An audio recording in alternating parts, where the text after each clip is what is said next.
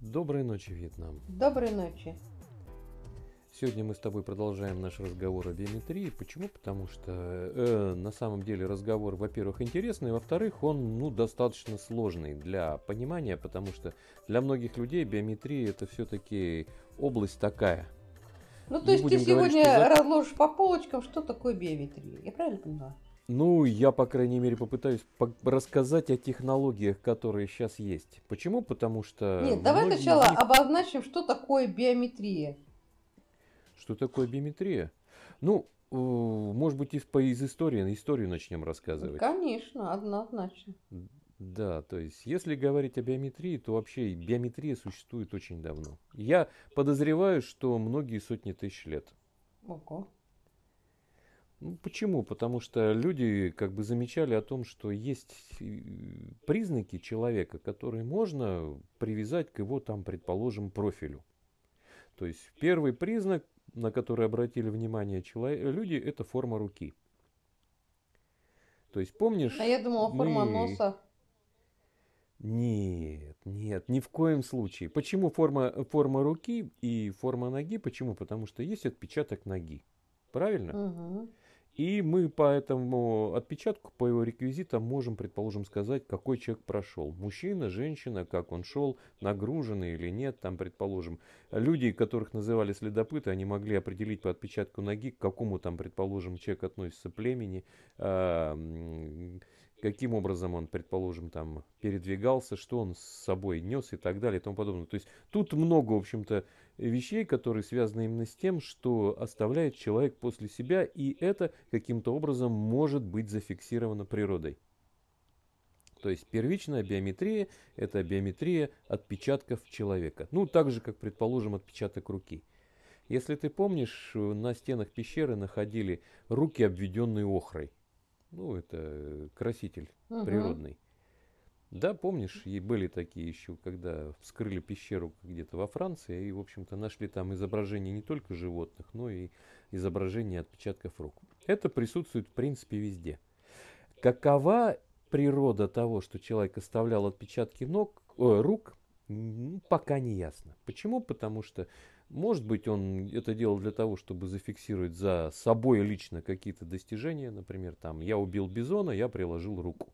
Теперь я могу это доказать другим, кто не видел это, приложив вот эту руку к стене, показав, что это действительно был я по особенностям вот именно моей руки. Кстати, вот особенность, предположим, рук, она перешла в более сложные системы сейчас. То есть часть систем, они предполагают то, что можно определить или э, идентифицировать человека по вот именно э, форме руки. То есть это тоже есть такая вещь. А, часть систем позже, которая появилась, она позволяла, например, человека идентифицировать по ее физическому состоянию. Для чего это было нужно? Ну, например, когда появились паровозы, вдруг выяснили неожиданно, что они могут, э, так как ими управляет человек, попадать в катастрофы, попадать в катастрофы, когда машинист например, потерял сознание или, не дай бог, умер. Ты э, видела, как, э, например, причем эта система сохранилась, мне кажется, до сих пор. Я точно не могу сказать, действительно это или нет, но вот когда ты видишь, что едет машинист, и у него правая или лев, э, левая рука, по-моему, левая рука, она оттягивает рычаг, это на самом деле биометрическая система. Называлась она первоначально «Мертвая рука» и была соединена с тормозом. Как только человек терял сознание или умирал, э, вступала в силу система экстренного торможения. Представляю, какая, какое профессиональное заболевание у этих, тех, кто... Ну владеет. да, ну да. Вполне возможно, что это связано с каким-то образом даже с профессиональным заболеванием. Почему? Потому что ему приходилось постоянно держать натянутым вот этот вот рычаг. Э, это очевидно, но для широкой публики казалось, что именно этим рычагом машинист поддает газку паровозу. На самом деле это не так. Он просто контролировал то, чтобы не потеряв сознание, не совершить вот эту вот катастрофу.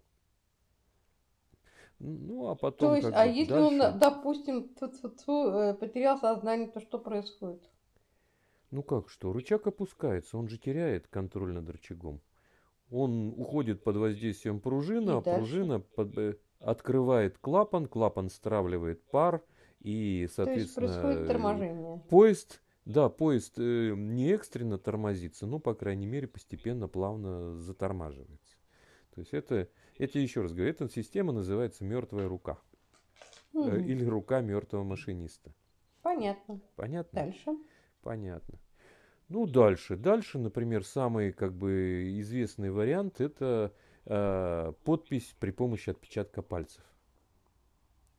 То есть, если ты помнишь, были такие как бы фильмы, в которых говорили, что пира...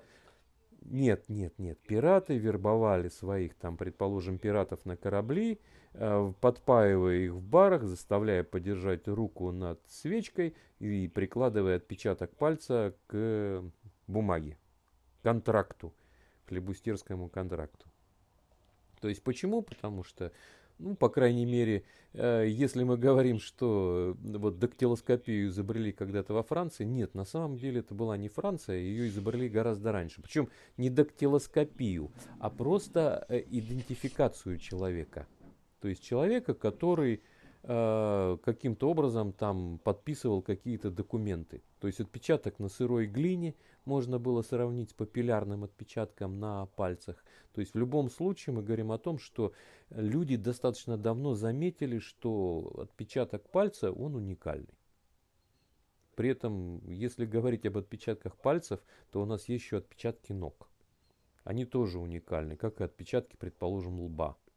То есть в любом случае Э, люди, наблюдая за, вот, сравнивая все возможные варианты расположения вот этих линий, говорили о том, что двух одинаковых отпечатков не бывает. В принципе, есть какая-то теория, которая говорит, что э, можно увидеть двух человек с двумя одинаковыми отпечатками, но этого нет. Понятно? Я где-то читала, что как раз вот эта теория о отпечатках, как раз она ошибочна. Нет, не ошибочно, не насколько, не настолько. Ну, видишь, человечество каждый раз оно как бы подгоняло биометрию под свои задачи. Почему? Потому что понятно, что была как бы биометрия простейшая, как э, подпись под долговой распиской, а была биометрия немножко посложнее. То есть это биометрия, которая включала э, какие-то вещи, связанные с э, определением определенных, определением, как это тавтология нехорошая, определением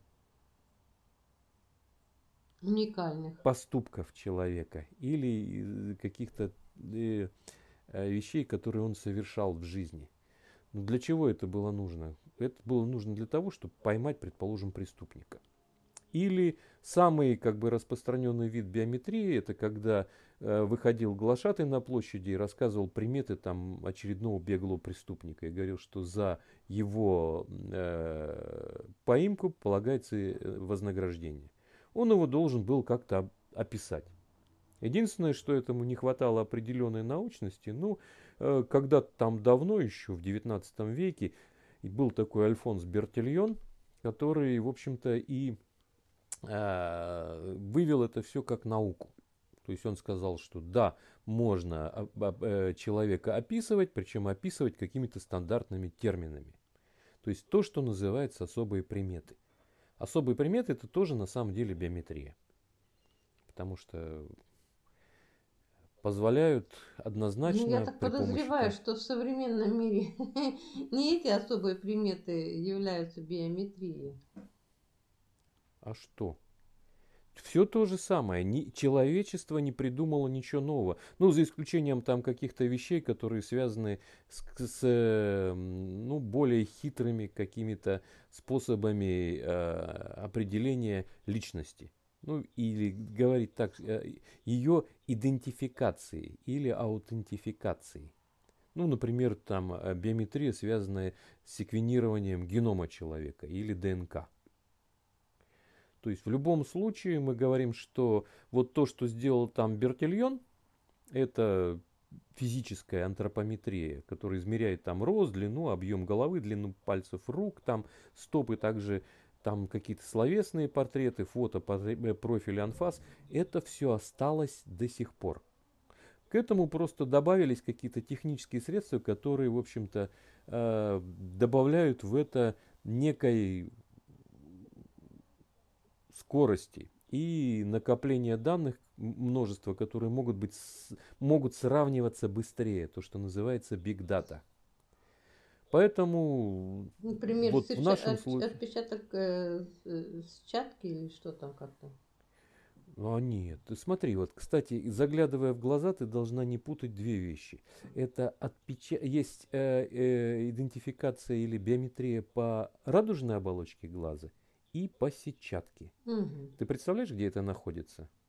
То есть радужная оболочка это то, что глаз э, снаружи, а сетчатка это то, что внутри глаза, то есть в, находится, грубо говоря, там за хрусталиком, что необходимо для того, чтобы э, э, воспринимать свет.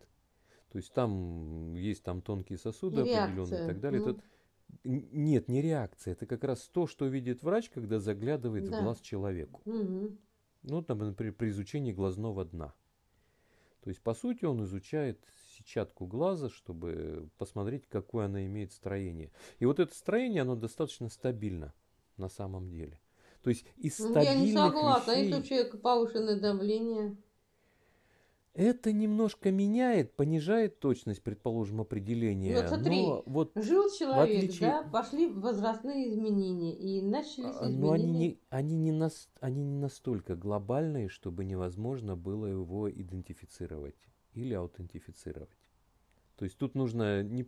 Кстати, интересная вещь, что нельзя путать термины идентификации и аутентификации. Это что такое? Аутентифик...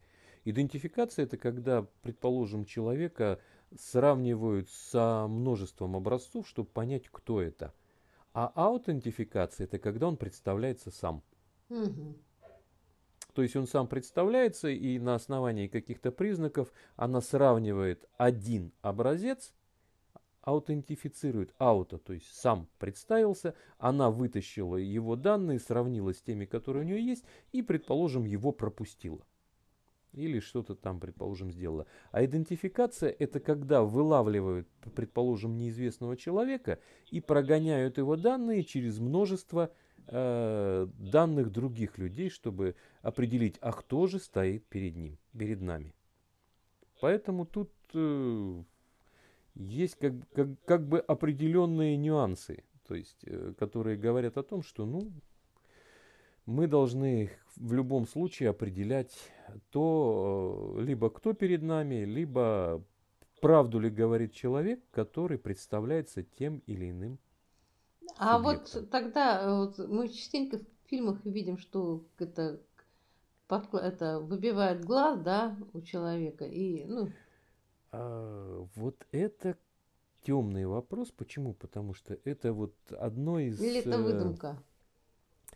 Ну, с одной автора. стороны, выдумка, с другой стороны, э, понимаешь, Что значит с одной стороны? Они... Я не понимаю.